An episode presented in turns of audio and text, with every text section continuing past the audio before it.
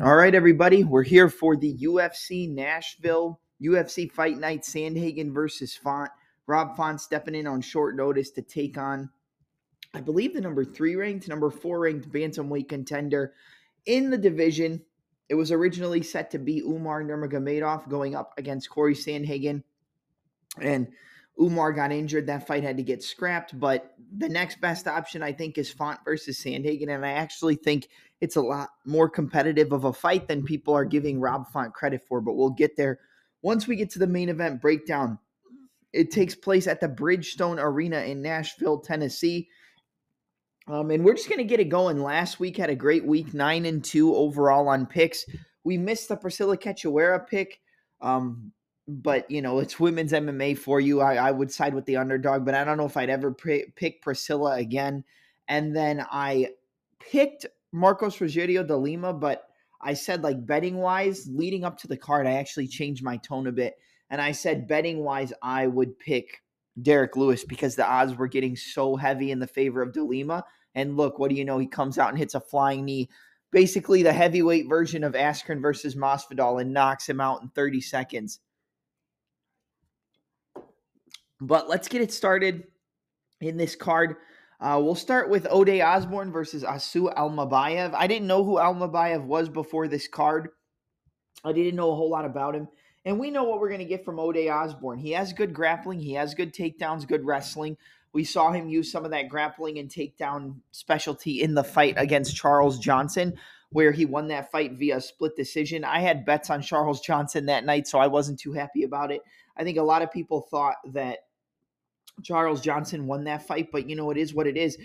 Ode Osborne likes to use his range. He likes to use his length to keep opponents at bay. He likes to throw those long front kicks up the middle, jabs, 1-2s, you know, switching his stances here and there, but it's a lot of front kicks, jabs, and crosses. He wants to keep you away from him, so anything that's a long-distance, rangy strike, that's what he's going to keep in your face and try to get you out of there with. He has knockout power. He has finishing ability. He has grappling. But going up against Asu Almabayev, I know you can't always use the eye test to break down these fighters who haven't been inside of the UFC. But from what I see from Almabayev, man, I think he's pretty good. And I think he can handle a guy like Ode. And I think he can do it dominantly. I think he has the better wrestling. I think he can control Ode if it hits the mat. He's got good body locks, good trips, good throws. Once it hits the mat, he has good ground and pound, good submission ability. On the feet, he uses the quintessential Dagestani style of, you know, striking. He kind of uses that lead hand, you know, changes levels with the lead hand, kind of uses it in a circular motion, and he's popping that jab, jab, left hook, right hand. And he's going to be constantly moving, circling off to that rear side, trying to get over the lead jab of the opponent in Osborne. And, you know, I'm not going to spend a whole lot of time breaking this down, but from what I see, I think the finishing upside is all on the side of Almabayev. I think that he's a good betting piece for this week, but I also can understand that if you haven't seen a guy like this in the UFC before, you might think we're getting a Hussein Askabov style of fighter where he's coming into the UFC 25-0, but he opened up as a minus 125 favorite against Jamal Emmers, and Jamal Emmers ended up winning that fight and doing so pretty dominantly, and he kind of got fraud checked. So if you think we're going to get a fraud checked from Almabayev, or if you think he's going to get fraud checked, I should say, then I think maybe that the side to bet on is Ode Osborne if you aren't believing in the skills of Almabayev. But from what I've seen, he's got good jiu-jitsu, good striking. He's comfortable on the feet. It's not like if you throw at him, he can't sit there and trade with you. He's got power as well, so I don't think Ode's going to really want to entertain like being overconfident in the striking aspect of the fight. So I would say that the power is on the side of Almabayev. The submission upside is on the side of Almabayev. The wrestling is all on the side of Almabayev. I think the distance striking and the range striking is on the side of Ode, but being so concerned about the wrestling takedowns, the grappling upside, and the submission attempts from Almabayev is going to make Ode a little bit hesitant, and I think he might try to point fight a little too much, and you're going to see Almabayev use those bigger shots to close the distance and eventually take down Ode Osborne and get a submission. I'm going to go with Asu Almabayev to defeat Ode Osborne via second-round submission. But again, it's a fight where I'm not like supremely confident in this one because you don't know what he's going to look like when he gets under those big lights. But at the same time, I think the better and more skilled fighter is Almabayev, in my opinion. But again, take that with a grain of salt because, you know, you don't know. You could be wrong there. But we'll look at the betting lines for this fight real quick before we move on to the next one. Almabayev right now is almost a 2-to-1 favorite, minus 192.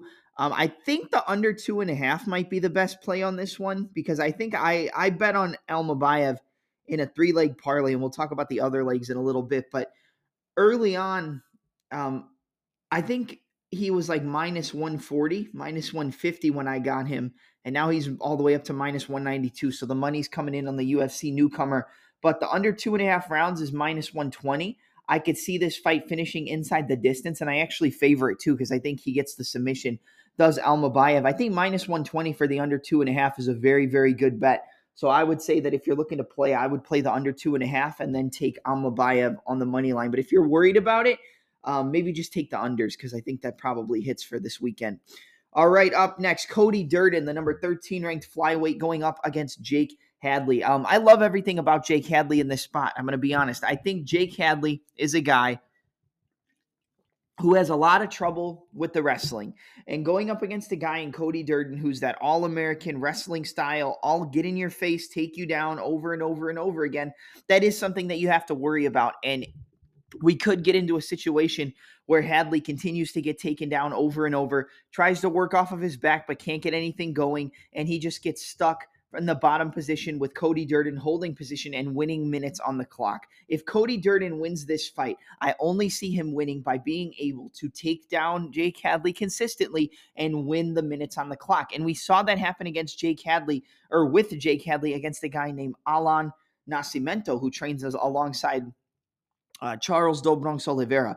And he got taken down and controlled for, I think, 9 to 10 minutes out of a 15-minute fight. So you might sit there and say, well, why are you going to side with Hadley then against a guy like Durden if you know that Durden's game plan is going to be to take him down? I'm going to side with him because I think Nascimento was a little bit more well-rounded and defensively responsible on the feet, even though we didn't see a whole lot of striking. And I think that Cody Durden is so wild with his wrestling and takedown attempts and his takedown entries that he's going to leave his neck out there for something. And Jake Hadley has a very, very good guillotine choke, and he's defended takedown attempts using that guillotine choke, forcing the opponent to spin out of it and then give up a dominant top position. I think that Cody Durden is very solid with the offensive wrestling when he's the one shooting the takedowns, getting the opponents to the ground and taking them into the place where he wants to be. But if he gets into those scramble attempts, if he gets into wild submission attempts, I think he will give up position to be able to get out of those subs, which in turn is going to allow Hadley to be able to use his scrambling game. Hadley is good off of his back. He just is a little bit too comfortable there. And I think that's why a lot of people are siding with Durden because of the comfortability he has once the fight hits the mat from his back. He's very good with the rubber guard series or high guard series. He'll go from the rubber guard to mission. Well, mission control and the rubber guard is pretty much the same thing, but he'll go rubber guard to go-go plata, to omoplata, to armbar, and he kind of just chains attempts together. He'll go guard to body triangle from the bottom. He basically does it like this, and this is what I see. He'll go to the guard. He'll body triangle from the bottom, which is a terrible position because it's completely defensive, but he stays in there for under 10 seconds. Then he'll go to the rubber guard or mission control. He'll use that to transition to the go-go plata, you know, try to put that shin under your neck, or he'll transition it to the omoplata and potentially look to get a sweep. He's very active off of his back. He does land ground and pound, some elbows, some hammer fists off of his back. And yes, if he gives up takedowns consistently and can't get up to his feet, then Cody Durden's going to win this fight. But if the fight stays on the feet, the more defensive and offensive fighter is Jake Hadley. The more technical striker is Jake Hadley. The man with the higher finishing upside, the man with the more technical striking is Jake Hadley. And with that, paired with the fact that Hadley isn't a novice off of his back, he just gets a little too comfortable. I think he's going to be active off of his back, active from his guard here. I think he's going to look to change positions.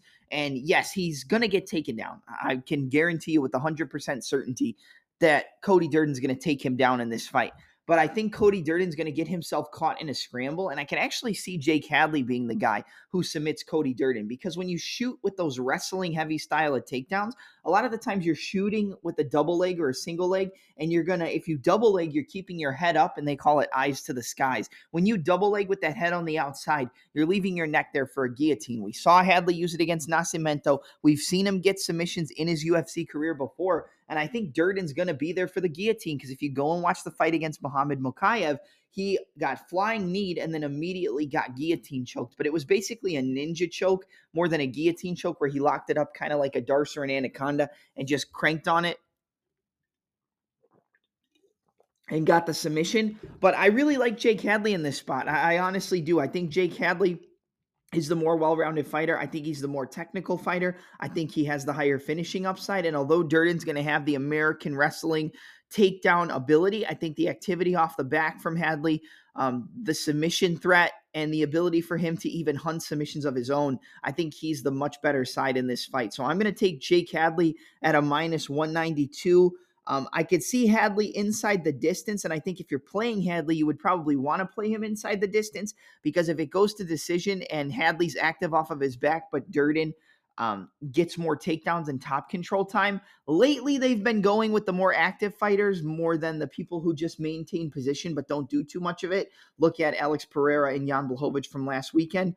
But I like Jake Hadley in this spot, and I like Jake Hadley from the betting side as well. So give me Jake Hadley to defeat Cody Durden via I'll go second-round guillotine choke. I think he catches his neck and submits him, and I think a lot of people may disagree with me on that. But it doesn't matter, because they disagreed last week too, sucker. All right. Next up, Jeremiah Wells versus Carlston Harris. Listen, Jeremiah Wells is the more powerful striker. Jeremiah Wells has the bigger knockout upside. He's training out of Gracie, Philly with guys like Sean Brady, guys like Pat Sabatini. He's the Joe Pfeiffer, I think, is from Gracie, Philly as well, because Brady and Pfeiffer have that Body Bags podcast, which is actually pretty good. If you haven't listened to it, go look at Sean Brady and Joe Pfeiffer's podcast. But Jeremiah Wells, this is, I believe, Southpaw versus Orthodox. I think Carlston Harris is the Orthodox fighter. We know Jeremiah Wells is Southpaw, but he's very, very powerful, and he's not terrible on the feet. The sharper to more technical striker in this matchup is going to be Carlston Harris. He is the more technical guy. He's the guy who's going to be using the long-range strikes, who's going to be using his jab, using his right hand, using the straight punches, and he uses his length, distance, and range a lot better than Jeremiah Wells. But Jeremiah Wells is going to be able to get in on the hips of Carlston Harris, try to take him down, constantly look for those takedowns if the striking isn't working. And he has that equalizer where even if Carlston Harris is the more powerful puncher, even if Carlston Harris, not more powerful puncher, but more technical striker, even if he's better off at range, he's better off with the kicks to the body, the high kicks, the low kicks, and the 1-2s. The 3-2 and the 1-2 from Carlston Harris are very good. He finds very solid opportunities to land that right hand off of his jab, and he knows how to use his length. And that's going to be a problem against a guy in Jeremiah Wells, or a problem for Jeremiah Wells, I should say, who's going to be at a 3-inch height disadvantage along with a 2-inch reach disadvantage. So if this fight stays on the outside, if it stays at distance, then Carlston Harris probably picks apart Jeremiah Wells as long as he can avoid the big power in the punches of Wells. And that's a big ask, because the guy can be losing the entire fight and then land a big shot and drop you and hurt you. I think a lot of people were on the side of Warley Elvez when Elvez fought Jeremiah Wells, and Wells just, when he started cracking him, that was it. I mean, he cracked him so hard, knocked him out, hurt him and rocked him before he knocked him out. But Jeremiah Wells has that power, and I know a lot of people are going to say he's sloppy, he's not the best. In terms of technical ability, he kind of loops his punches, wings his punches, big overhands, big hooks. And you would be right. And that's why I would say in this fight, I give the technical advantage to Carlston Harris, but he's not terrible with his footwork. And I think that's where people make the mistake. He may not look the best in terms of actual technical striking, but when it comes to his actual footwork movement, lateral movement, in and out movement, he's pretty good with the lateral movement, the in and out footwork, and being able to circle away, sidestep, circle, in and out. He's very good with that. And I think that that's something that you have to look at with Jeremiah Wells. And I think he's going to be a lot stronger inside the clinch. But being at a height disadvantage, a lot of the times it's going to make it easier for the opponent to shoot the double legs, the single legs, and the trip takedowns aren't really going to work as well against a taller opponent. But he also has to look out for the fact that if he shoots those takedowns, there is that possibility that Harris locks up that guillotine choke and can submit him if he shoots a bad takedown. You look at the win percentages for both guys. Carlston Harris has about a 58% finishing rate. Jeremiah Wells has a 75% finishing rate. 41% of the fights go to decision for Harris, 25% for Jeremiah Wells. So Wells is more of a kill or be killed fighter. Average fight time, 6 minutes, 41 seconds for Jeremiah Wells, 6 minutes, 10 seconds for Carlston Harris. Knockdowns per 15-minute fight, 1.12 for Wells, 0.61 for Harris. So the more powerful striker, the fighter with the bigger finishing upside is Wells. But Wells can get hit. Wells can get caught, and he does leave his chin there. And with the long-rangey 1-2s of Carlston Harris, the long-rangey boxing, I could definitely see Jeremiah Wells trying to crash the pocket and getting clipped and getting hurt like he did in the Semmelsberger fight, which may force him to resort to the wrestling and the takedowns. I think this is a very close fight. I think this is a very competitive fight. But if I'm going to side with somebody, I would probably have to side with Jeremiah Wells because I think he has the power advantage and I think he has that wrestling advantage. And I think the wrestling and grappling advantage is the thing that's going to make the biggest difference in this fight. I think the takedowns are going to be there. The top control is going to be there. But the submission threat is there from Harris as well. I mean, Harris did fight Shavkat Rakhmonov. He lost via that spinning wheel kick, but he still had a competitive fight in the beginning, at least I believe. I mean, as competitive as you would expect. -165 for Wells, +140 for Carlston Harris. I'm going to go with Jeremiah Wells to get this fight done. I think he TKOs Carlston Harris, but this is a fight I don't like the betting side. I don't really like betting on this fight at all. Like there's nothing I like about this fight except maybe the under. And I don't know what the under is in this fight. The under 2.5 is -190. I think that's probably the best bet for Wells and Harris is the fight doesn't go the distance because I think either Harris keeps it at a distance, uses his long-rangey strikes, the teep kicks, the 1-2s, and is able to catch Jeremiah Wells stepping in with a big shot because he does have power in the boxing combinations that he throws, or Wells lands a big shot and knocks out Carlston Harris or drops him and then locks up a sub. But I'm going to go with Jeremiah Wells via second-round TKO. I don't love the fight from a betting perspective. It's not one I would be telling you to rush to the window or rush to the sports book to bet on. But if I was going to give you the best bet overall for this fight, I'd probably say under 2.5 rounds at a -190 on DraftKings. All right, up next, we've got Kyler Phillips going up against Hyone Barcelos. We'll look at the odds before we break it down. Kyler Phillips, a -198. Hyone Barcelos, +164. I actually expected Kyler Phillips to be a bigger favorite, and I think he opened up with a little bit of a bigger favorite, and money came in on the side of Hyone Barcelos. Barcelos is always a solid play as an underdog, but lately in his career, he just hasn't looked the same. He got that win over Trevin Giles, which I think everybody expected him to. I know people thought that Giles might be able to knock, or not Trevin Giles, Trevin Jones. Oh, my God. My bad. You can clip that one. But Trevin Jones, he got that win over Trevin Jones, but Jones just isn't active enough. And that's a fighter that's always going to lose to a guy like Barcelos, who moves very well laterally, moves in and out, uses good 1-2s, uses good pull counters. The pull 2 is very good. Jab, left hook, right low kick. 1-2, left hook, right low kick. Jab, hook to the body, hook up top to the head. 1-2, slip, come back with the counter right hand. He reminds me a lot of a Jose Aldo where he can use his wrestling offensively. He has good wrestling. He has good top control, good control from the top if he gets those takedowns. But the bread and butter is the striking, the in and out footwork, the low kicks, mixing up the combinations, very Thai style heavy, good hand speed, good kick speed, very well-rounded and technical fighter. Hyone Barcelos, however, has had a little bit of a rough patch in his career. Yeah, he won against Trevin Jones, but if you look at some of his other fights, he just got knocked out by Umar Nurmagomedov the last time he was in the cage. He fainted the knee up the middle and then landed a little short left hook, I think. It was either a left or a right hook. He landed that hook, caught Barcelos on the chin, and knocked him out cold. It wasn't a TKO. It was a clean KO, and that is definitely worrisome going into this fight against Kyler Phillips. He got knocked out in Let's see. 4 minutes, 40 seconds into round one, he got knocked out. Just a faint knee to a hook. Caught Barcelos. He wasn't expecting it. Bang, knocked him out cold. Before that, he had the decision win over Trevin Jones. He lost to Victor Henry via decision. And then before that, he had a decision loss to Timur Valiev, but I think a lot of people thought Barcelos won that fight.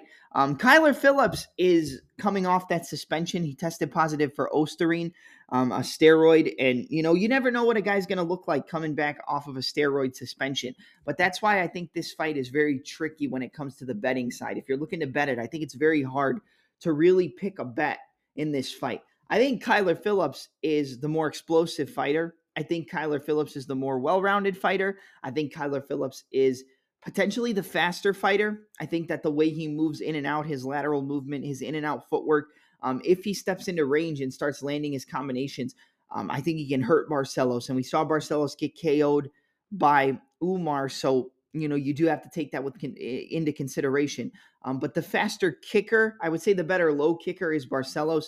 But with the high kicks, the spinning wheel kicks, the spinning kicks to the body, you know, Kyler Phillips is a problem, and I think he's going to be a big problem for Barcelos here. I guess if it goes technical point fighting style, that maybe Barcelos can get Kyler Phillips tired, being able to avoid all the explosive strikes, the takedowns, the wrestling in the first round, and then start to slow him down in the second and bank the second and third rounds and get a win via decision, because Kyler Phillips is so explosive. He's so fast. He's so in and out with his footwork. He's always moving, always moving. Everything he throws is big power, spinning kicks to the body, wheel kicks, roundhouse kicks. Everything this guy throws is fast, powerful, and explosive. And with those guys who have that much explosivity, they have problems keeping their cardio up. And I think Barcelos is a guy who can keep that cardio up as long as he can survive early, and maybe he can bank that third round and make it a very close fight that could go to a decision. But I don't like Barcelos just based on the fact that he got knocked out in that last fight. He got picked apart by Victor Henry, and I see a lot of similarities between Victor Henry and Kyler Phillips, but I give the power upside. I think Kyler Phillips is like a Victor Henry with better footwork and more power. And if you're giving me that type of a fight, I think that Hyone Barcelos loses this fight. I think that the power of Kyler Phillips is going to be a lot, but Kyler Phillips is there to get hit. He does get hit a lot. 10-2 Kyler Phillips, 17-4 for Barcelos. So experience advantage on the side of Barcelos, but Barcelos isn't the same guy that he was before. Significant strikes, 5.5 for Phillips, 5.69 for Barcelos, 49% accuracy for Phillips, 52% accuracy for Barcelos, 3.43 strikes absorbed per minute for Phillips to 5.06 for Barcelos. So Barcelos basically lands as many strikes as he gets hit with. Kyler Phillips absorbs like almost two less strikes. No, pretty much he absorbs two fewer strikes than he dishes out. Barcelos takes 0.61 more strikes than he dishes out. So the better defensive fighter is definitely Kyler Phillips, and I think defense is going to play a big factor. Even though on the defensive stat it says 61% defense for both guys, I definitely think that the better defensive fighter overall is Kyler Phillips. 3.32 takedowns per 15-minute fight for Phillips, 1.63 for Barcelos. But if Barcelos gets those takedowns, he's able to control the opponent from the top position, and I think that's the biggest difference. Maybe Phillips shoots more takedowns and gets more takedowns, but Barcelos knows when to shoot them and knows how to control the opponent, like we saw in the Trevin Jones fight. 50% takedown accuracy for Phillips, 41% accuracy for Hyone Barcelos, 69% takedown defense for Phillips, 93% takedown defense for Barcelos. Barcelos stops the takedowns of Phillips and is able to keep it in kickboxing range. I still don't think it's going to be the easiest fight, but you got to take into consideration we haven't seen Phillips since the beginning of 2022. So, you know, over a year away from the game, how much different is he going to be coming back off that steroid suspension? I think Phillips is faster. I think Phillips is more explosive. I think he has the better footwork. I think he has the better counter wrestling, but I would say Barcelos has the better overall takedowns in wrestling. I think Barcelos is better controlling from the top position if he does get those takedowns. I think Phillips is a little bit more unpredictable, or actually he's a lot more unpredictable, but the basics can win fights against those guys who are unpredictable. I think this fight is kind of 50-50, but I just think the odds are like this because Barcelos got knocked out because of the performance he had against Victor Henry. I think that's why the odds are so heavily in the favorite in the favor of Phillips and make him, you know, a 2-1 favorite. I think at the highest you should have Phillips minus 140, minus 150, Barcelos plus 120, plus 130. I think there is a decent chance that Barcelos wins this fight, but I think I have to side with the Matrix. I think I have to side with Kyler Phillips. I love his footwork. I love his in and out movement. And a lot of people forget he dominated Song Yadong, who, yes, lost to Cory Sandhagen, but just knocked out Ricky Simon in a pretty one-sided fight. I mean, every time he was landing his combinations, he was knocking him out. And Kyler Phillips, in and out, good counter takedown, slipping, rolling, good head kick, spinning kicks to the body. I mean, he was piecing up Song Yadong, and I think he can do the same here. You just have to think of how much of a different Kyler Phillips are we going to get going into this fight since he's coming off that steroid suspension. But give me Kyler Phillips. I just can't side with Barcelos at this point. I know I picked him against Umar, or I think I picked Umar, but I bet on Barcelos because of the odds, and that went south very quickly. But I'm going to go with Kyler Phillips. I just think he's better with his footwork. I think he's better with counter wrestling. I think his speed is going to be a big problem for Barcelos. Even though Barcelos is fast, I think Phillips is faster and has more explosivity with his strikes, the kicks, the spinning kicks, the wheel kicks. He's more unpredictable, and sometimes the basics can win the fights against those unpredictable fighters, but I don't think it happens here. So give me Kyler Phillips to defeat Hyone Barcelos via a I'll go decision. We'll go Kyler Phillips via decision. Minus 198 for Phillips on the money line, plus 150, plus 160 for Barcelos. But give me Kyler Phillips to win this fight via decision. Not a fight I love betting on, though. I'll tell you that. All right, we'll move on to the next fight in the featherweight division between Billy Quarantillo, going up against Damon the Leech Jackson. I'm going to be honest. I see a lot of love on Damon Jackson in this fight because of his jiu-jitsu, because of his submission ability, because of his wrestling. They think that Billy Q is going to get taken down, controlled from the top, and just overall grounded and pounded, grinded out, and eventually subbed or just lose a decision. And I definitely think that can happen because we've seen Billy Q does not have the best takedown defense. He's never had the best takedown defense. He defends 58% of the takedowns. So basically, he gets taken down like 1 out of 3 times. If an opponent shoots 3 takedowns, he gets taken down pretty much 1 out of 3. And, you know, that is a problem against a guy in Damon Jackson who's going to look for those takedowns, who's going to look to scramble with you, who's going to look to get the top position, look to work to your back, look to get his hooks in, look to get you in a rear naked choke, look to control you from the top, ground and pound you, look to lock up an arm triangle. He's a very solid jiu-jitsu artist, and I do think Billy Q has to mind his P's and Q's if the fight goes to the mat. But Damon Jackson only has a 38% takedown accuracy. He averages about 2.5 takedowns per 15-minute fight compared to Billy Q shooting around 1.5. So it's pretty much 1 extra takedown per 15-minute fight for Damon Jackson. So he's the more active wrestler, but he's more accurate in the takedown attempts, but Billy Q doesn't really shoot takedowns to get them. He shoots them to kind of offset his opponent and then get back to range, get back on the pressure, get back on the striking, and just be able to outstrike his opponents. I don't love the fact that Billy Q gets taken down a lot, but at the same time, I think Billy Q should roll in this fight. I'm going to be honest. I think anytime this fight stays on the feet, Billy Q picks apart and hurts Damon Jackson. The only way Damon Jackson wins this fight is with consistent takedowns, consistent control, and being able to submit Billy Q. But Billy Q has never been submitted in the UFC. I don't even know if he's ever been submitted in his entire career. But I don't see Damon Jackson submitting Billy Q. I think if anybody could, it probably would be a guy like Damon Jackson, but I don't see him submitting him. I really don't. The only way I see Jackson winning this fight is via decision, if he's just able to control from the top and win rounds based on positional control. But the damage, the striking, the footwork, the forward pressure, that's all on the side of Billy Q. He goes jab, lead hook, rear uppercut, jab, level change uppercuts. I think the level change uppercuts and knees from Billy Quarantillo are going to be paramount in this fight against Jackson, who's going to be looking to shoot those takedowns, but sometimes he doesn't shoot them traditionally. He'll go to the body lock and try to work like trips, inside trips, outside trips, or chain wrestle takedown attempts together to eventually just get you off balance and take you down. But Billy Q is going to outstrike Damon Jackson. Damon Jackson doesn't like to get hit. Yeah, he caught Pat Sabatini with that front kick and then knocked him out. But honestly, I think that was a fluke. I just think that was just a good time shot. He caught him, took him down, and then grounded and pounded him. Good shot from Damon Jackson. But Damon Jackson's not a good striker. He has a decent right hand over the jab of his opponent, like he'll probably catch Billy Q with. But at the same time, I just see Billy Q piecing up Damon Jackson on the feet and breaking him under the pressure.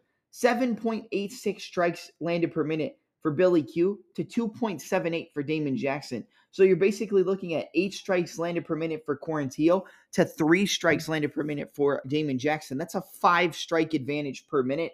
Significant strike accuracy. Not only does Billy Q land more, he's more accurate. 58% significant strike accuracy to 40% accuracy for Damon Jackson. He also takes a lot more strikes, though. So Damon Jackson's better defensively. Billy Q gets hit a lot more, but Billy Q is going to be the far more dangerous fighter on the feet. He absorbs 5.79 strikes a minute, compared to 7.86 strikes that he lands per minute. But Damon Jackson only absorbs 2.92. He actually absorbs more strikes ever so slightly than he lands, but 2.78 strikes landed per minute. So the activity is much higher on the side of Billy Q. The strikes absorbed per minute is much bigger on the side of Billy Q. But he likes to get into those wars. He likes to pressure forward on his opponents. And that forward pressure is what got him caught against Edson Barboza as he went to jab or left hook over top to the head and shoot the takedown, but got caught with that knee right up the middle and knocked out on the entry. I picked against Quarantillo in the fight against Barboza because I just knew the technical striking, the power, the crispness, the defense was all on the side of Barboza. And in this fight, I think it's the complete opposite. I think Billy Q rolls here. I think he outstrikes Damon Jackson. I think he hurts him a lot. I think Billy Q does get taken down, but I don't see Damon Jackson submitting him. And even if he does get taken down, I kind of see Billy Q just working his way back up to the feet. I think he gets that jab in his face, jab, left hook, right uppercut, 1-2, jab, hook, overhand right, lead uppercut, jab, left hook, rear uppercut, front kicks, inside and outside, low kick, switch stance, jab, cross, switch to the right hook, straight left. The combinations, the power, the danger factor on the feet is going to be too much for Damon Jackson, who, doesn't absorb too many strikes, but doesn't like to get hit and doesn't have the output that's going to really scare off Billy Q from, taking that forward pressure approach. I think he pieces up Damon Jackson. I think Jackson might get 1 or 2 takedowns, but for the most part, Billy Q is going to be on a roll here, and he's going to piece up Damon Jackson and eventually get a TKO finish. I'm going to go with Billy Q, Quarantillo to defeat Damon the Leech Jackson via a second-round TKO finish. I think he's just too dangerous, too powerful, and has too many weapons for Damon Jackson. You do have to worry about the wrestling, but I think Billy Q can get away from it here, and he's one of my parlay pieces. I talked about Jake Hadley earlier. Billy Q is another parlay piece for me. Quarantillo and Hadley in a parlay is a good play for this weekend. Billy Q minus 170. I honestly think that's a gift. I know a ton of people are on the underdog in Damon Jackson. I just can't be, man. He's never really impressed me. He gets hit way too much for my liking against a guy as dangerous as Billy Q. Yeah, the wrestling can work, but at the same time, I just don't see it happening. So give me Billy Quarantillo to defeat Damon Jackson via second-round TKO at a minus 192 favorite.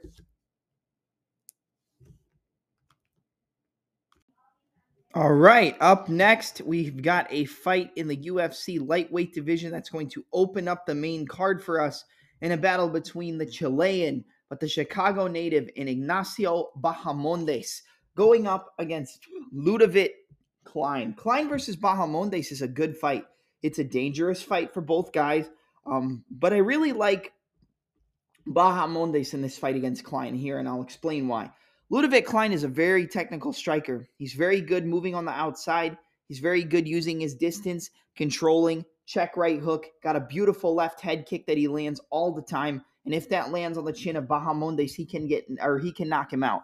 I definitely believe if he lands that head kick on Bahamondes, it's going to be a problem. It's going to be the power and explosiveness of Ludovic Klein versus the speed, footwork, and technique of Bahamondes, because the more well-rounded fighter and the fighter who has more weapons that he's bringing to the table, has more cards that he's bringing to his blackjack game, is Ignacio Bahamondes. He's got a lot better footwork. He constantly changes stances between southpaw and orthodox. Basically, off of every half step or double step, he'll switch his stance. So he'll move left. He'll go orthodox, 1-2, switch southpaw as he moves right, switch back orthodox, switch southpaw, left body kick, switch orthodox, jab, left hook, right low kick, lead head kick, 1-2-3. He's going to have the much higher activity on the feet.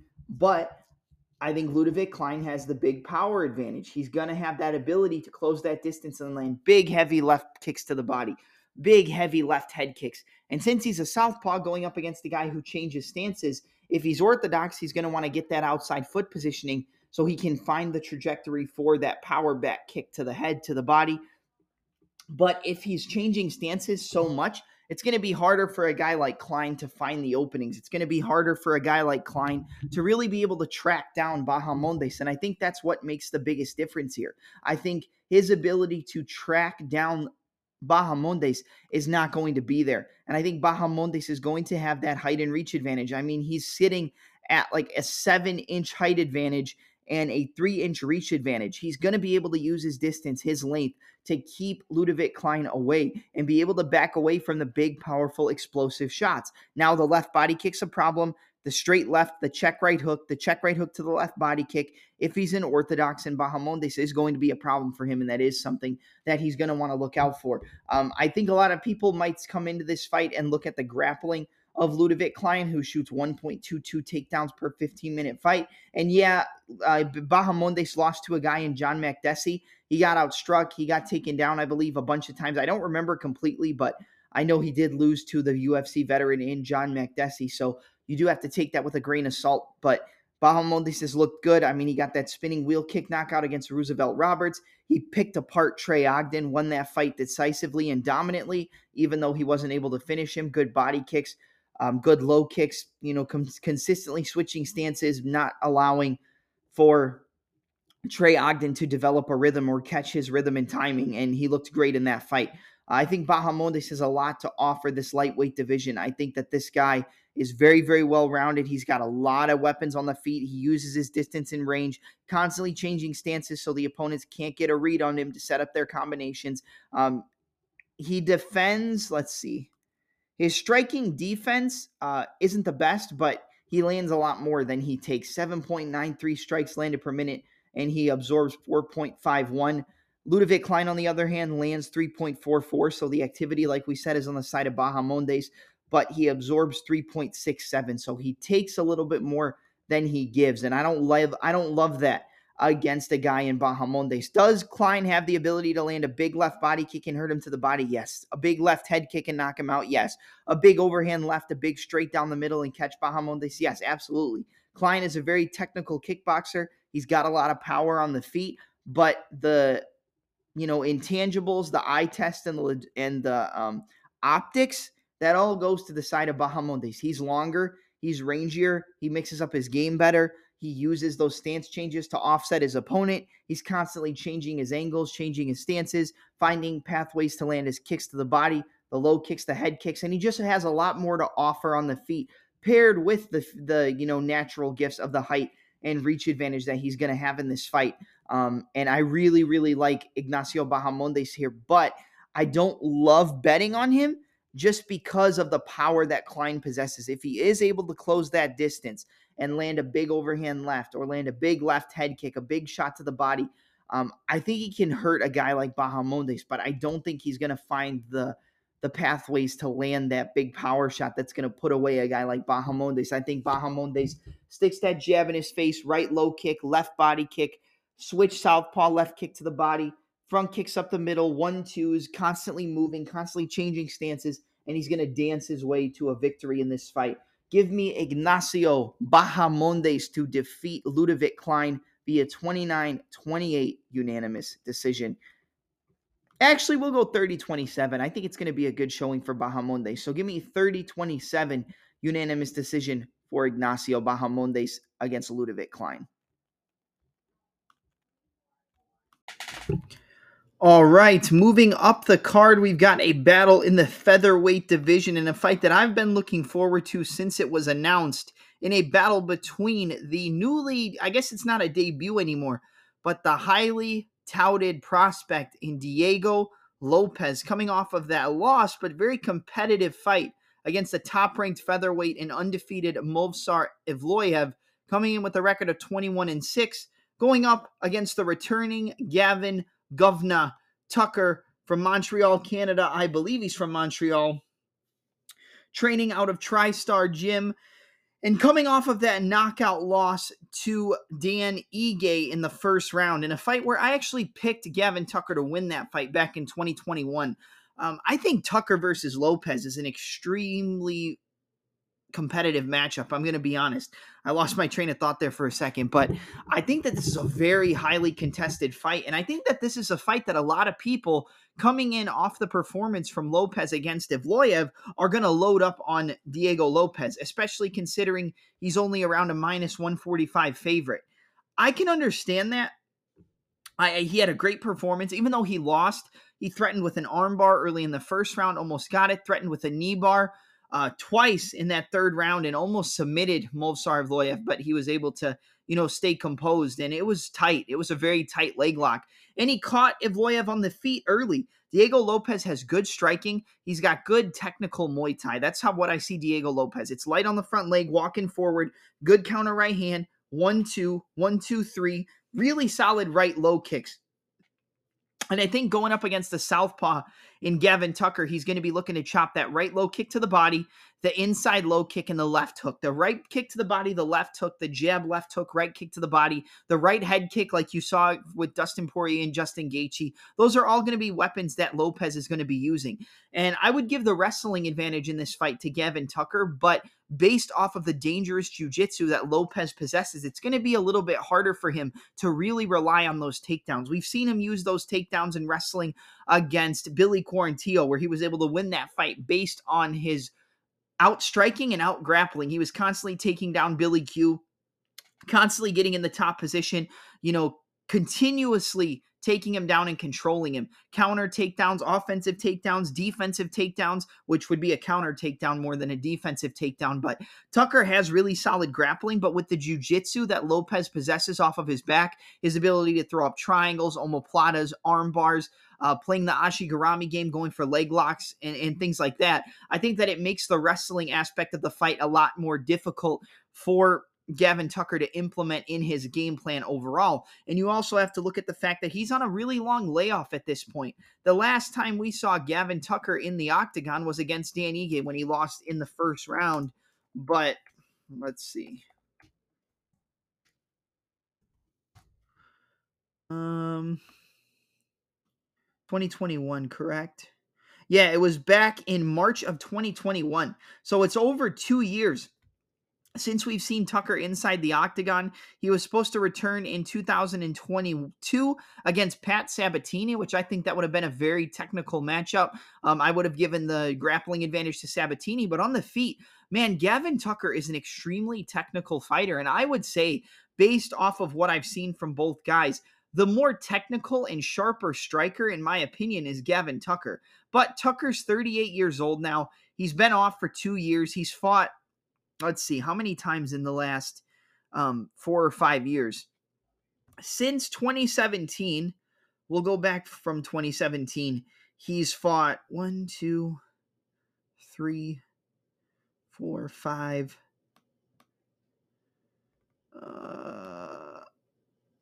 Let's see.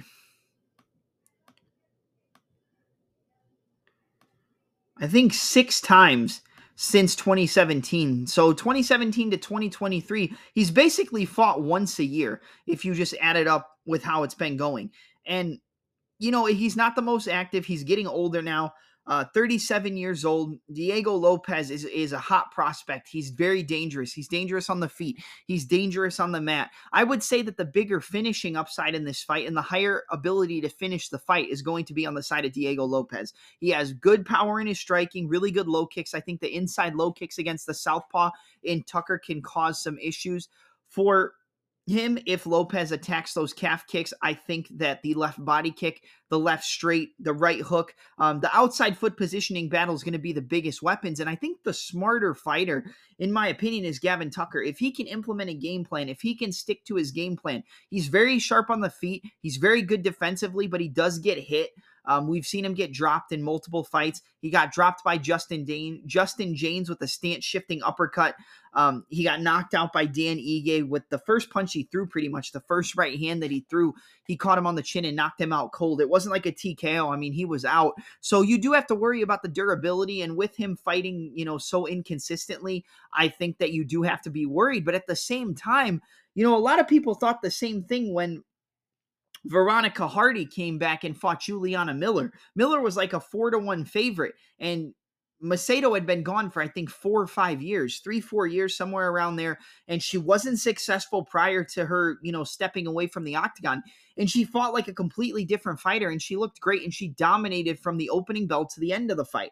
I think that we could see a similar situation here. I think a lot of people are sleeping on a guy like Gavin Tucker. I think the smart pick, based on activity, based on what we've seen, based on optics and the eye test, the smart pick is Diego Lopes inside the distance, because he has the finishing upside, because he has the better jiu-jitsu, but I'm not so sure he has the better wrestling. And I think that the wrestling of Gavin Tucker, paired with his stance-changing combinations, his footwork, his movement, his ability to set up counters, he's got a very good front kick or teep to the body, the straight left, the right hook, the jab right hook, left body kick, the inside low kicks. I think that he can mix it up a little bit better than Lopes on the feet, but I do think the power advantage is on the side of Lopes. So it really comes down to, do you expect the fight to finish inside the distance? If you're expecting a finish by either sub or KO, you would probably want to side with Lopes, because I don't see Gavin Tucker being able to finish a guy like Lopes. However, if the fight goes to a decision, if it goes over 15 minutes, if it goes all 3 rounds,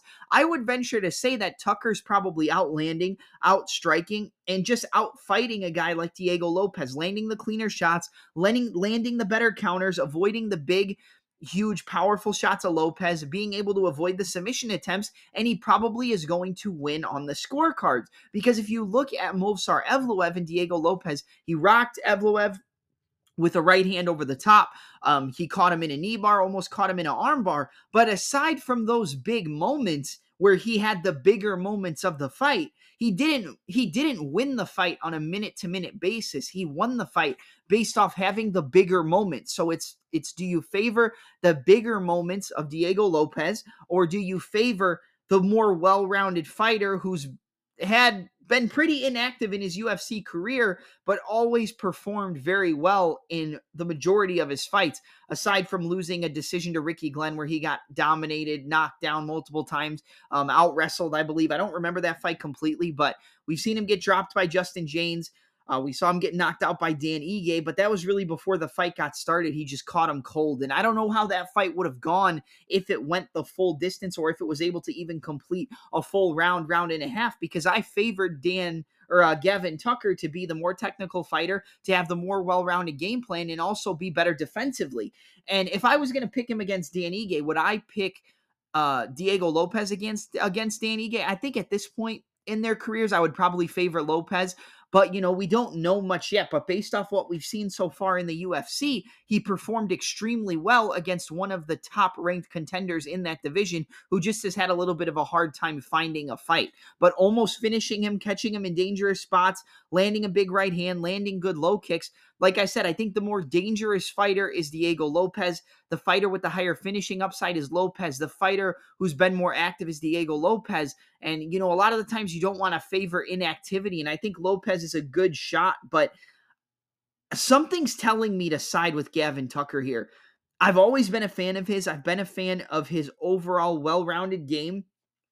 I've been a fan of his technical ability. I've been a fan of his overall footwork. And I think he has the higher fight IQ and knows when to attack certain aspects of the MMA game, knows when to grapple, knows when to strike, knows when to back up, knows when to step into range. He's very smart and he's a very knowledgeable fighter. I know he's older and you don't usually want to side with the older fighter. And the smart pick here is Lopes. I'm going to be honest. And going into this originally, I was going to side with Lopes, but something kept telling me that I think Gavin Tucker's going to get this one done. I think he gets it done on the scorecards. I know so many people are going to be on Diego Lopes because of his performance against Evloev. You know, I know that that's going to happen, but nobody was on him except me. I actually bet on Lopes by submission in that fight against Evloev, and I almost cashed it. It was like plus 700 him on the money line, probably like plus 1,000 for him to get the sub. And I did bet on him because he's a dangerous guy. And I think, like I said, he has the higher finishing upside.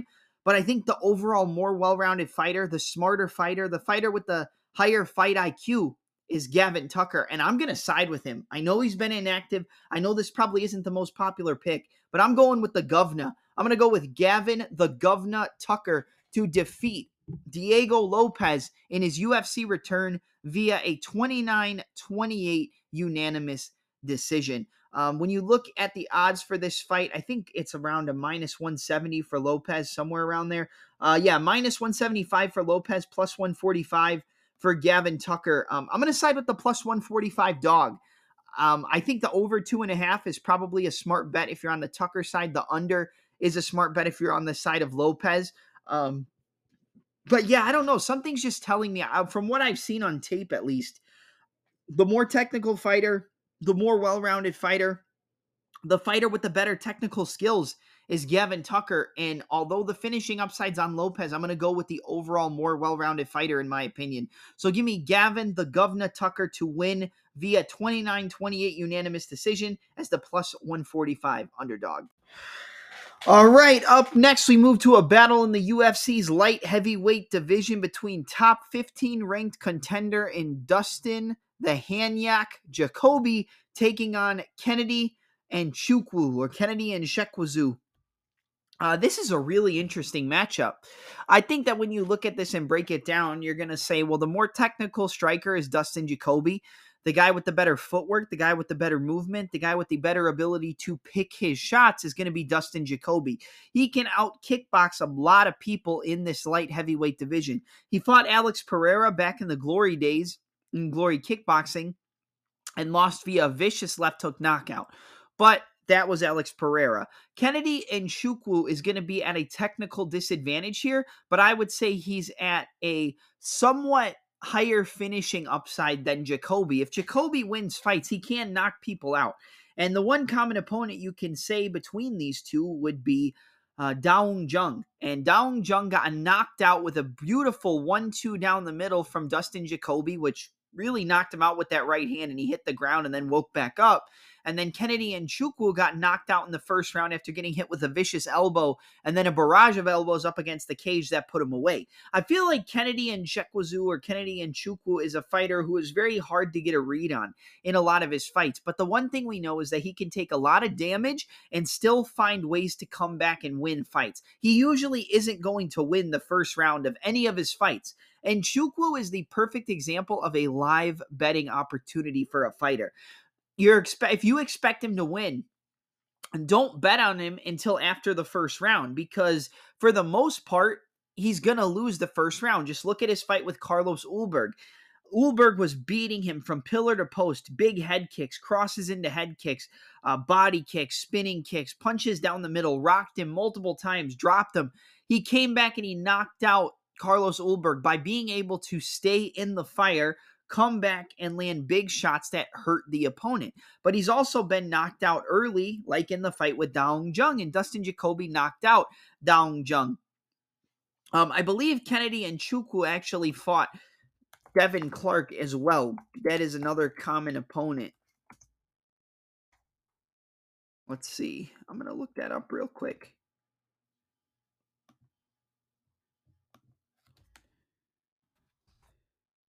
Nzech.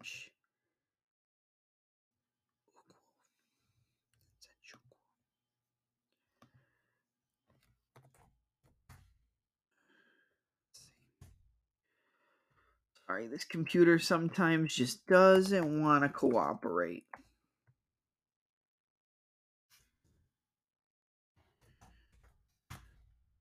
Let's see.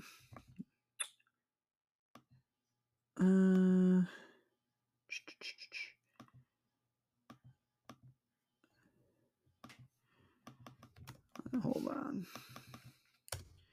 Dustin Jacoby. Oh my god. Alright, sorry guys, just give me a second. Kennedy. I'll look up Dustin Jacoby. We'll go back. 2022, lost to Khalil Roundtree, knocked out Daung Jung, knocked out Michał Oleksijczyk, or I'm not sorry, not knocked out, but won a decision. John Allen, Darren Stewart, Iwan Kutelaba, knocked out Justin Ledet. Yeah, okay, so he hasn't fought him. But, you know, common opponent Daung Jung knocked out Kennedy Nzechukwu after hurting him with an elbow and then landing some more elbows up against the cage. Dustin Jacoby knocked out Daung Jung. You know, he lost to Iwan Kutelaba. Dustin Jacoby lost early to Iwan Kutelaba, got out-wrestled, got out-grappled, controlled against the cage, but then allowed it, you know, Kutelaba to slow down, come back, win the third round big, but it went to a draw because it was pretty much round two and round three went to Jacoby, but round one was a 10-8 for Iwan Kutelaba. But this is a fighter in Kennedy Nzechukwu who will come out hard sometimes, but for the most part, he's more than likely going to drop that first round. That's just the type of fighter that Nzechukwu is. He gets better the longer the fight goes. Jacoby's a point fighter. If this is a point fighting style of fight, Jacoby's going to win that 9 out of 10, 10 out of 10 times. Picking him apart, switching stances, changing stances, 1-2, inside low kick, outside low kick, jab, jab, switch stance, inside low kick, jab, right hand, left hook, right low kick, 1-2, switch stance, land the straight left hand. If he can pick him apart and stay at range and make it a technical kickboxing fight, then Dustin Jacoby's going to win. But if Jacoby starts to slow down and Kennedy Nzechukwu or Kennedy Nzechukwu is able to get in the face of Jacoby, get in the clinch, land elbows, land knees, uppercuts from inside the clinch, dirty boxing. He's going to dominate Jacoby in the clinch. I think he really beats him up if he gets him up against the cage. He's got decent takedown defense. He's got decent wrestling. He has a really good front choke. If he's able to catch your neck and you shoot a sloppy takedown, even if he hurts you on the feet and he rocks you up against the cage, he can grab your neck and choke you just like he did against Devin Clark. So looking at this fight, I think it's a factor of, do you favor it to be a technical point fighting style of kickboxing match where more than likely Dustin Jacoby is going to win, or do you favor it to be a drag out back and forth brawl where whoever has the higher finishing upside, whoever has the more determination to win the fight is going to win? And in that case, if it's a drawn out, messy, in your face brawl, dirty boxing style of fight, I favor that to go to Kennedy Nzechukwu every single time. But if it's a technical kickboxing matchup where it's a point fighting style of fight, I favor that 100% to go to Jacoby. So it really depends on what type of fight you're expecting to see. I worry a little bit about the durability of Dustin Jacoby at this point. If you look at his fight against Azamat Mirzikhanov, he was getting dropped every time Mirzikhanov really landed a big shot on him. But he was winning the fight on points, but the bigger moments and the bigger moments in terms of the drops, knockdowns, and things like that all came from the side of Azamat Mirzikhanov, even though he lost the third round, got tired, and then Jacoby was able to out-wrestle him, control him, push him against the cage. Jacoby has decent takedowns and decent cage wrestling, but I don't think he's going to be able to hold a guy like Kennedy Nzechukwu up against the cage. I don't think he's going to be able to use cage wrestling. I don't think he's going to be able to resort to his wrestling. I think if anybody uses wrestling, takedowns, grappling, submission attempts, and things like that, it's going to be Kennedy Nzechukwu or Kennedy Nzechukwu. I've said his name like 6 different times already. And the fact that Dustin Jacoby only has a 25% takedown accuracy, and he defends 60% of the takedowns, while Nzechukwu defends 80% of the takedowns. So you do have to take that into consideration. Significant strikes landed per minute, it's pretty close. 5.44 for Jacoby, 4.89 for Kennedy Nzechukwu, 47% accuracy for Jacoby, 46% for Kennedy. 4.03 absorbed per minute for Jacoby, 4.23 for Kennedy Nzechukwu. Defense, 58% on the side of Jacoby, 51% for Nzechukwu. Nzechukwu is, like I said, not going to win a technical kickboxing fight with a guy like Jacoby. But if you look at the Carlos Ulberg fight, I would say Ulberg he's faster with his combinations.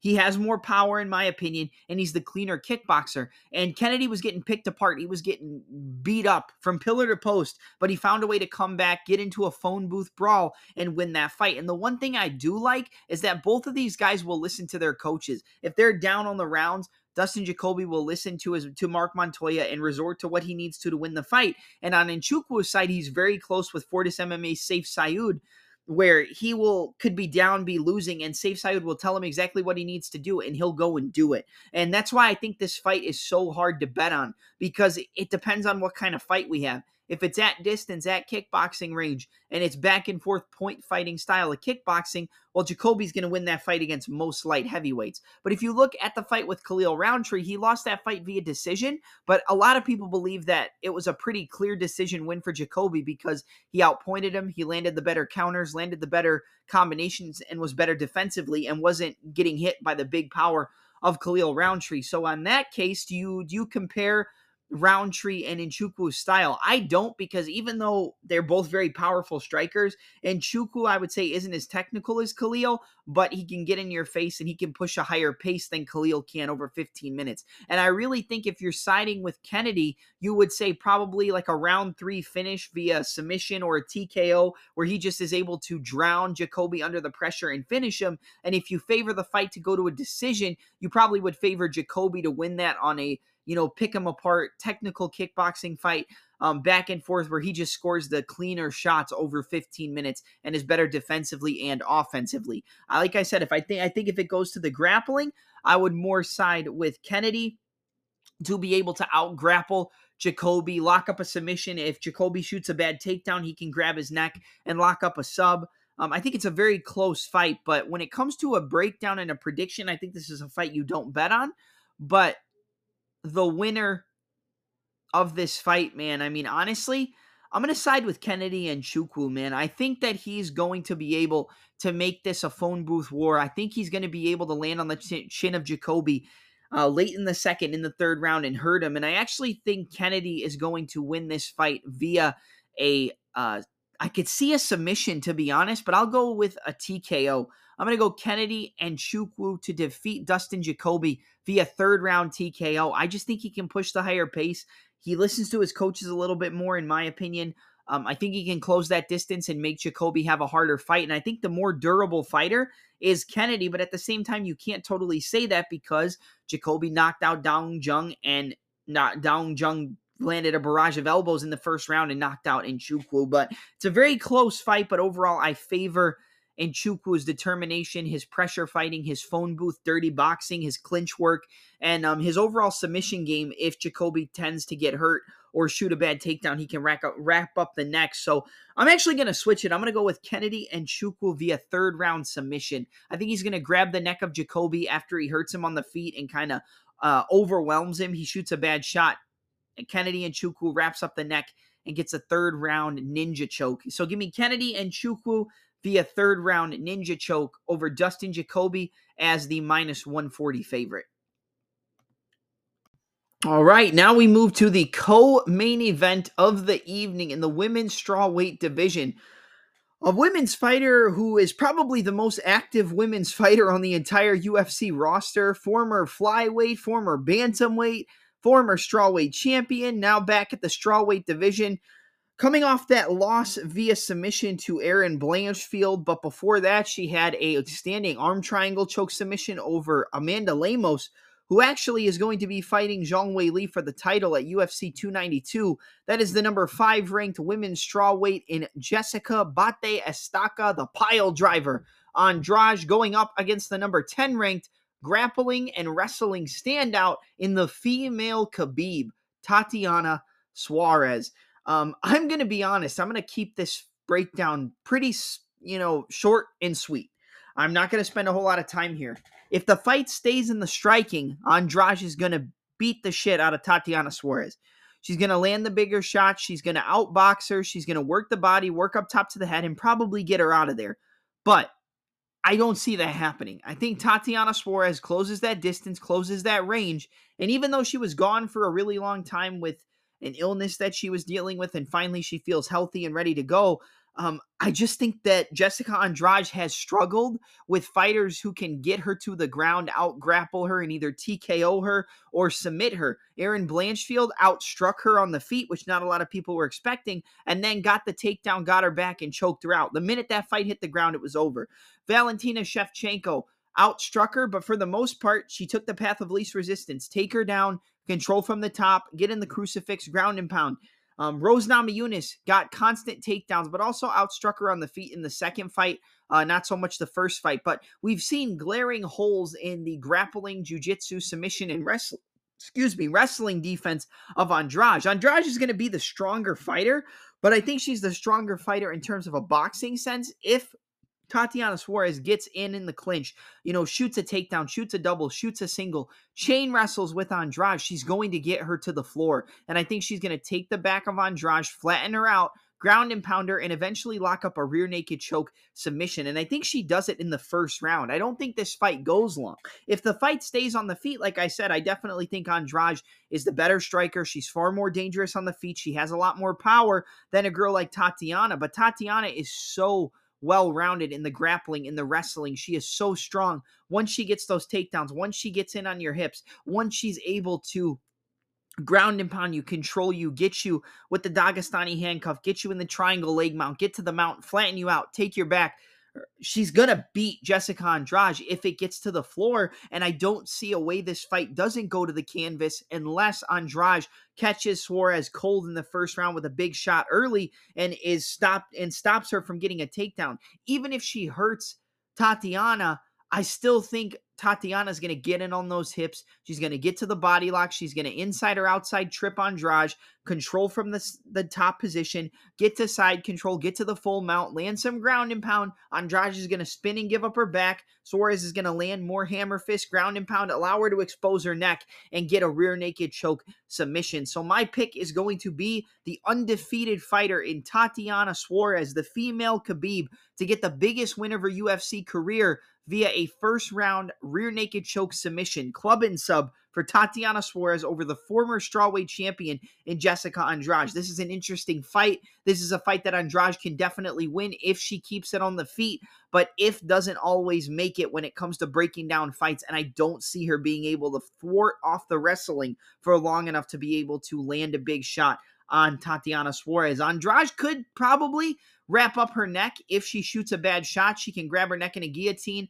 I definitely think that that's possible because she's so strong. But aside from a takedown attempt defended in a guillotine or a big shot on the feet early before Suarez is able to get in on the takedowns, I think it's a one-way traffic wrestling and grappling clinic that leads to a club and sub rear naked choke finish in round one for Tatiana Suarez. So give me Tatiana Suarez to defeat the former women's strawweight champion Jessica Andrade via first-round rear-naked choke submission. When it comes to betting, Suarez is such a big favorite. I would just take Suarez inside the distance. I think it's at minus 150 right now for a TKO or submission, and I expect her to finish Andrade inside the distance. I don't think it goes to decision. I think it's either a TKO from ground and pound or a submission because Andrade will give up if you force her to really go through adversity on the mat. She doesn't really have the defense. She doesn't have the knowledge on the mat, except for when she's in control and is able to, you know, overpower opponents in that grappling realm or the striking. And I think she can outpower her in the striking, but before she knows it, she's going to be put on her ass and she's going to give up her back and get subbed. So give me Tatiana Suarez by rear naked choke in round one. Best bet, Suarez inside the distance at a minus 150. All right, and now we get to the main event of the evening in the UFC's bantamweight division. 5 rounds between top 10 ranked contenders. It's going to be at a catchweight of 140 pounds. You've got a battle between the number 4 ranked Cory, the Sandman Sandhagen, coming off of that masterclass performance in the main event decision win against Marlon Chito Vera, going up against another man coming off a huge win over the fighter who was undefeated in the UFC and had a ton of hype around him in Adrian Yanez via first-round knockout in number 7 ranked New England Cartel member and standout boxer in Rob Font. Font versus Sandhagen is one of the best fights that could be made in this bantamweight division. And technically, this isn't a bantamweight fight because it is taking place at a catchweight. You know, it's probably, I think it's 140 pounds, if I'm not mistaken. I mean, it says 135 because that's their normal weight class, but I think it's going to be up around 5 pounds, and you're going to be getting it at 140. I'm really excited to break this fight down because I see a lot of people counting out Font, and they have reason to. I think they definitely have reason to in terms of who has the more well-rounded skill set. The more well-rounded fighter is the Sandman, Cory Sandhagen, and judging off the fact that we saw him resort to takedowns, grappling, top control, and ground and pound in the fight against Marlon Vera and landing vicious ground and pound, I think this is probably the most well-rounded version of Sandhagen that we've ever seen in his career.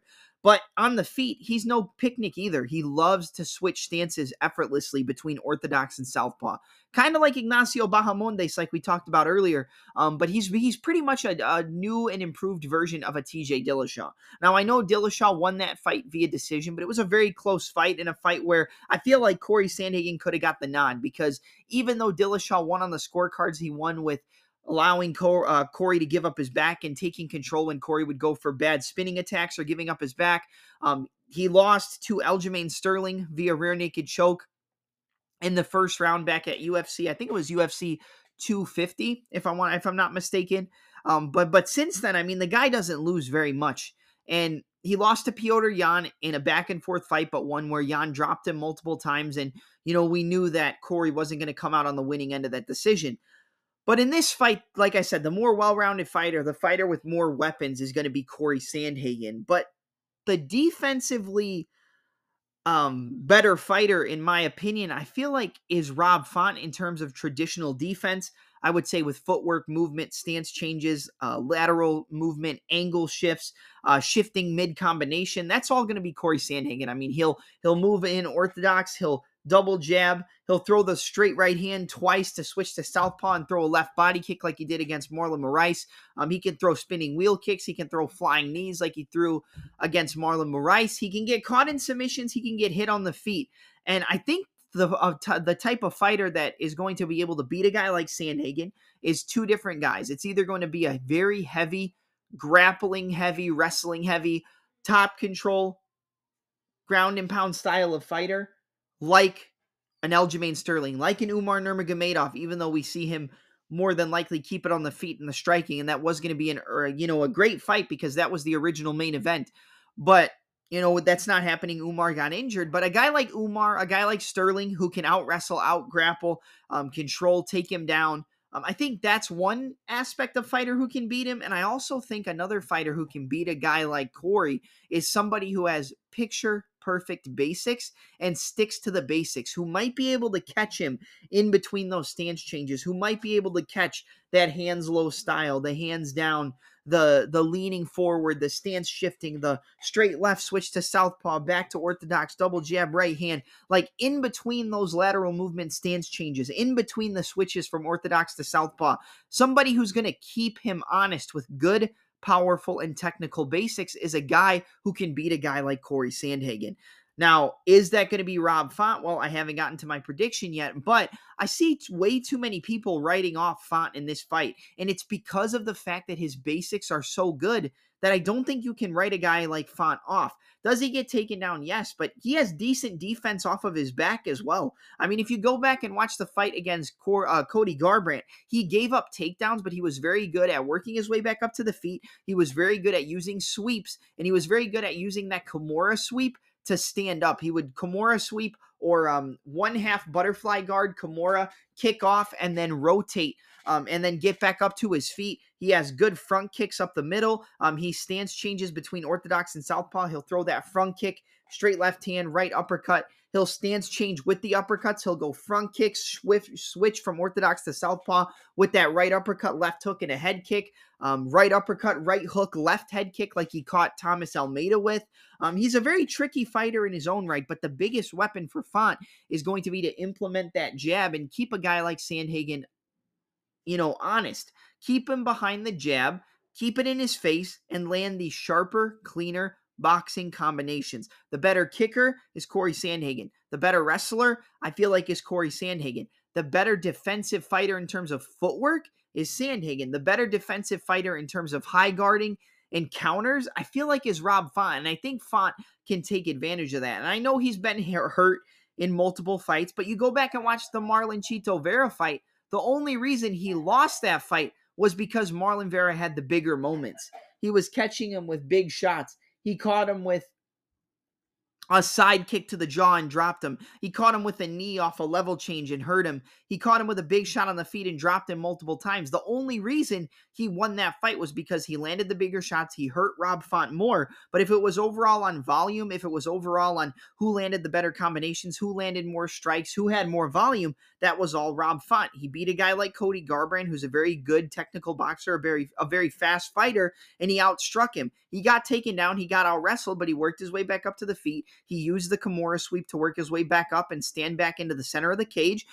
He beat a guy like Yanez. Yanez landed some good shots too. The left hook to the right hand, the double jab right hand, but the jab of Font, the timing of the jab, and I think the biggest difference in this fight is going to be the timing of the jab and the boxing combinations of Font. Because I feel like anybody who can take advantage of a Sandhagen, like we said, it's either a heavy wrestler, a heavy grappler with good top control who can take advantage when Corey does those spinning techniques, when Corey gives up his back and, get those takedowns, or a guy who has very crisp, clean basics and is just going to stick to the basics, stick to the game plan, and try to find his openings. And I think that's a guy like Font. Font has a lot of volume. He has a lot of strikes. If it stays at a kicking range, that's Cory Sandhagen's fight. He's never going to lose a fight against Font at a kicking range. But if it stays in boxing range or just in that mid-range, I think Font can give Corey some trouble. And I think if that jab gets going early, if the jab gets going often, then I think Font might be able to box up Cory Sandhagen and potentially knock him out. He's been dropped before. He's been rocked. Rob Font has been dropped and rocked in multiple fights as well, so Font doesn't have the best chin ever, and if he hits him with a spinning wheel kick, if he hits him with a head kick, if he hits him with a flying knee, I think he can knock Rob Font out, but Font also has never been finished. He's been dropped. He's been hurt, but he's never been fully taken out, and even when he's hurt, even when he's rocked, he's still back in your face, putting on the pressure, getting on the volume, even in the Jose Aldo fight. He won every single minute of every round until Aldo landed that 1-2 down the middle and hurt him and won the round on the bigger moments. The fighter with the bigger moments in this fight is going to be Sandhagen. So on that case, you might want to side with Sandhagen from the betting perspective, but I also think these odds are a little bit disrespectful. I don't see anywhere, minus 265 plus 225. I mean, Rob Font is still a very solid competitor, even though Sandhagen is the much more well-rounded fighter. I still don't love those odds. I think maybe minus 220, minus 200 would be more respectable on the side of the odds. And if you're playing just based on odds and value, I think the side to play is the dog and Rob Font. And when I go into my prediction, this might be a very unpopular pick, but I'm going to side with Rob Font, man. I just feel like his basics, his ability to stick to the game plan, his ability to stick behind that jab. I don't see any fighters that Sandhagen has fought who have very good boxing and stick behind a jab. I mean, Marlon Moraes is a good striker, but he fades fast. Peter Yan is a good fighter who has good boxing and good combinations, and he dropped Corey. He dropped him with a spinning back fist. He hurt him. He was able to exploit the defensive holes. Now he changes stances more than Rob. He throws more volume and more dangerous strikes in terms of kicking, but he's a good boxer, and he gave Corey trouble. It was a close fight, but it was clearly on the side of Peter Yan because he had better counters with the boxing, and better ability to exploit the defensive holes of a guy like Corey. And I think that Rob Font can do that. I think he can, and I think he does. I think he's going to get behind that jab. He might lose the first round.